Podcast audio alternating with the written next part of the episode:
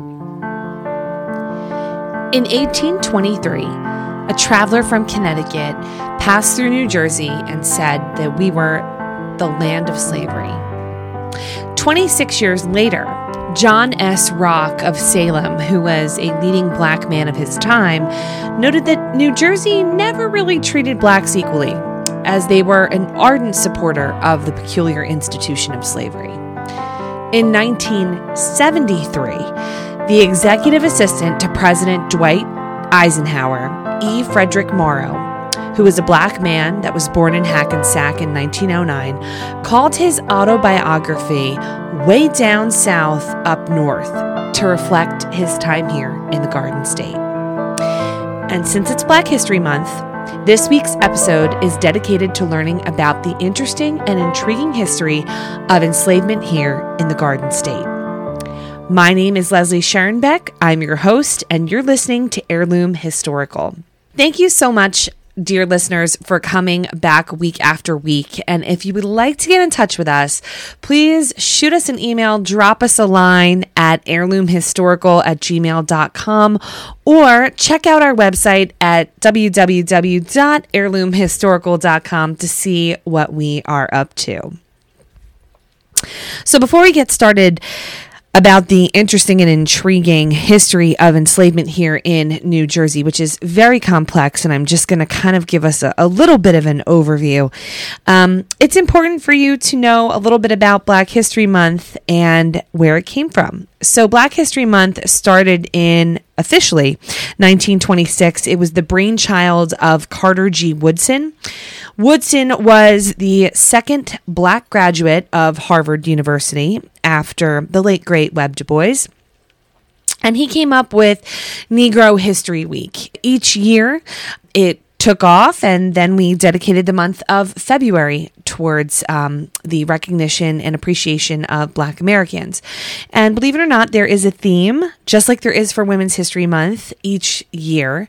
And this month, of 2024. It is African Americans in the arts. So we will be sure to talk more about that in future episodes. But for now, I wanted to give you the background on New Jersey's role in slavery until manumission in 1804.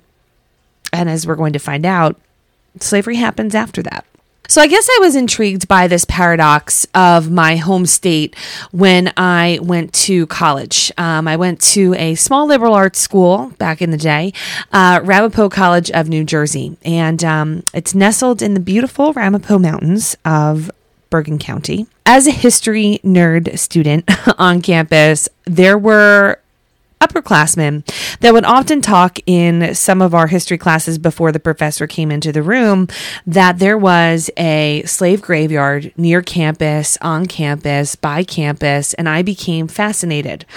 Rumors had it that peoples from the South came up to Ramapo. They would bring their slaves with them here up north in the summertime to break away from the heat. And um, subsequently, as those slaves died, they buried them separately in a graveyard somewhere located around campus. Now, lo and behold, and I will link this article in the description at the bottom. In 2012, there was an adjunct professor um, that started a campaign. He did locate and find that slave graveyard. They are doing some phenomenal work on the enslaved bodies that were buried there, their connection to the families on campus, um, and things like that, and their uh, Facebook page, Grave Matters they've done extraordinary work. So, yeah, that starts kind of off my fascination with it. It really kind of goes to show that this long history of enslavement here in the Garden State happened way before um, probably any of us knew or grew up learning about high school or even in college. So, when New Jersey was acquired by the British along with New York in 1664, there were already slaves here in the surrounding areas, as the Dutch were taking part in the Atlantic slave trade, and they were probably landing bodies here uh, as early as 1627. So, pretty early.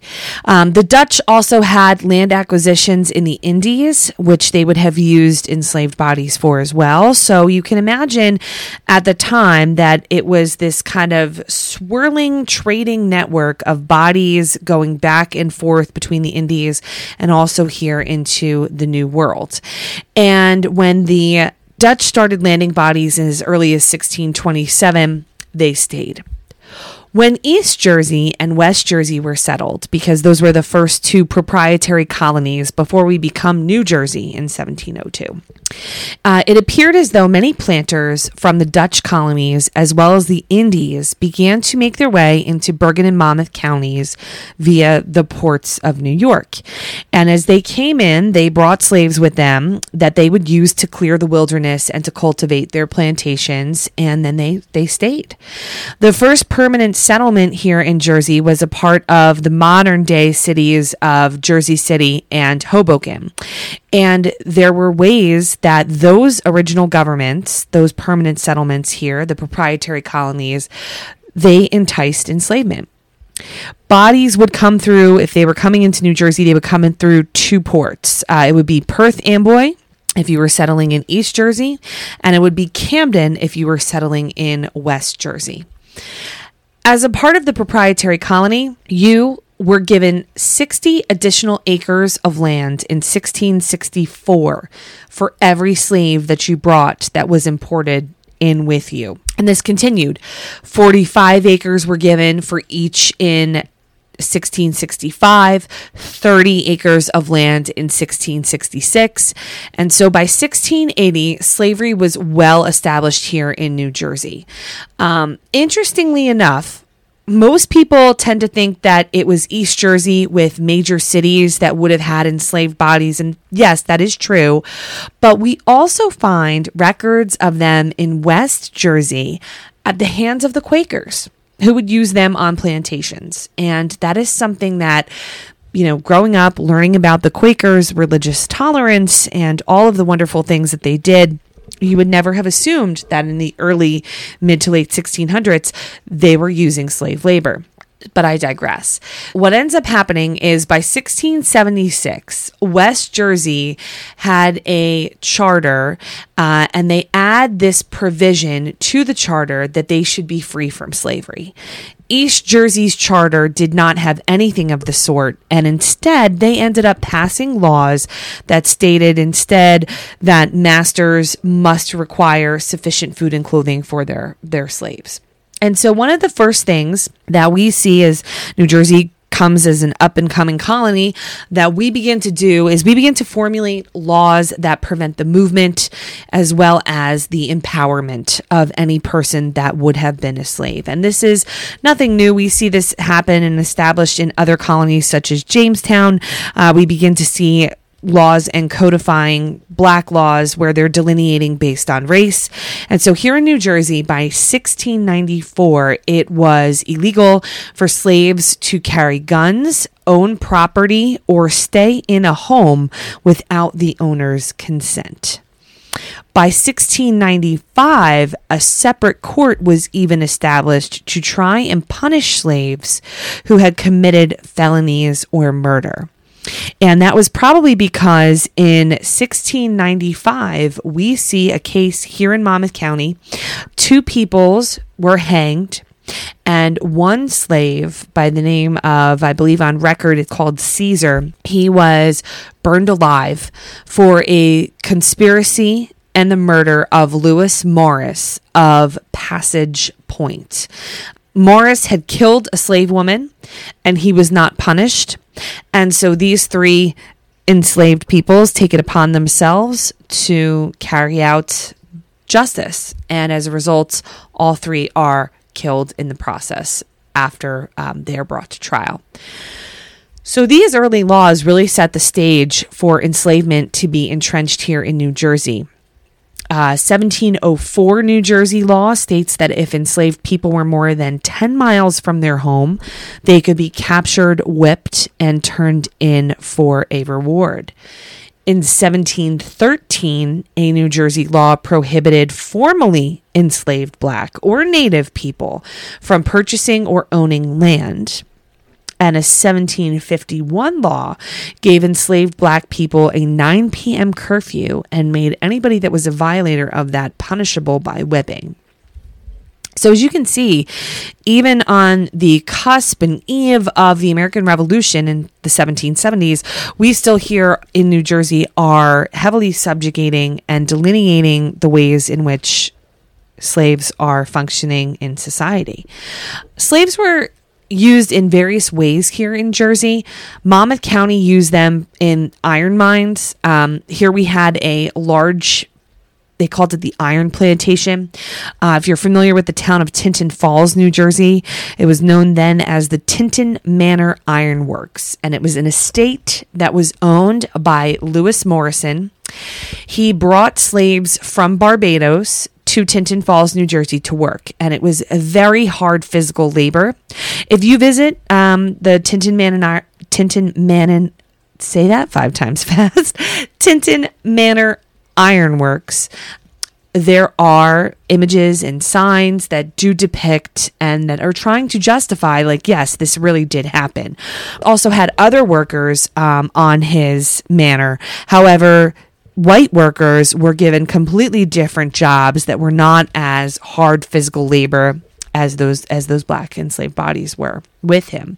It was one of the largest plantations in New Jersey to exist and the Morris family lived there uh, the Morrison family lived there uh, for a number of years. By 1786, we begin to see after the American Revolution that the state does outlaw the trade of enslaved bodies. And then by 1804, we start the slow process of manumission, where you would eventually be freed. However, um, statistics show that as many as 400 slaves were still in some form of enslavement after the end of the Civil War.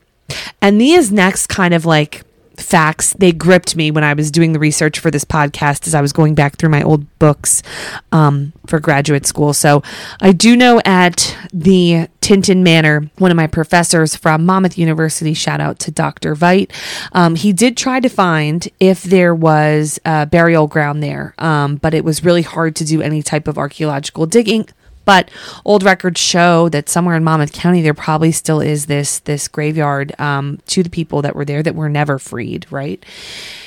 And on the eve of, and these these are the facts that I just think are crazy. On the eve of the Civil War between 1852 and 1859, New Jersey state legislature approved and appropriated $1,000, which is not a small chunk of change annually, to transport freed blacks back to Africa.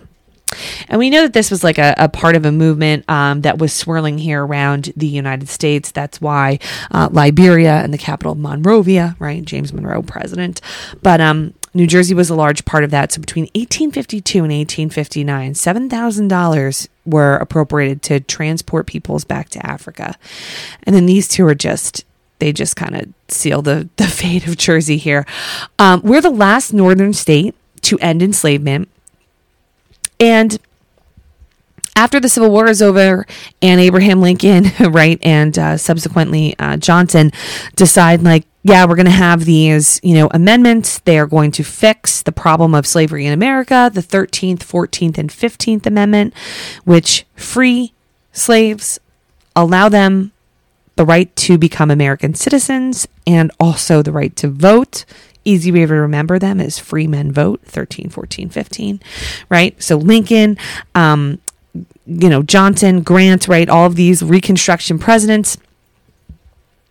We ratify the 13th Amendment here in New Jersey in 1866 after we previously rejected it. And we didn't vote for Abraham Lincoln in either 1860 or in 1864. Um, so just shocking facts here about the Garden State that I think that we tend to assume because we were a northern state that these things didn't happen here, or if they did, they kind of happened in in this vacuum. So as we celebrate Black History Month, I think it's important to dig a little deeper into the stories, the laws, and the history behind our home regions to see firsthand what exactly happened and to not take your northern status for face value. It was a complicated time with complicated laws and morals. I'll drop a book list link if you'd like to learn more from some of my favorite authors. And next week, we're going to start looking at some of the Black New Jerseyans that were able to overcome and defy the odds of enslavement and discrimination to leave a lasting legacy here in Jersey. So until next time, you're listening to Heirloom Historical. I'm your host, Leslie Sharonbeck. See you soon.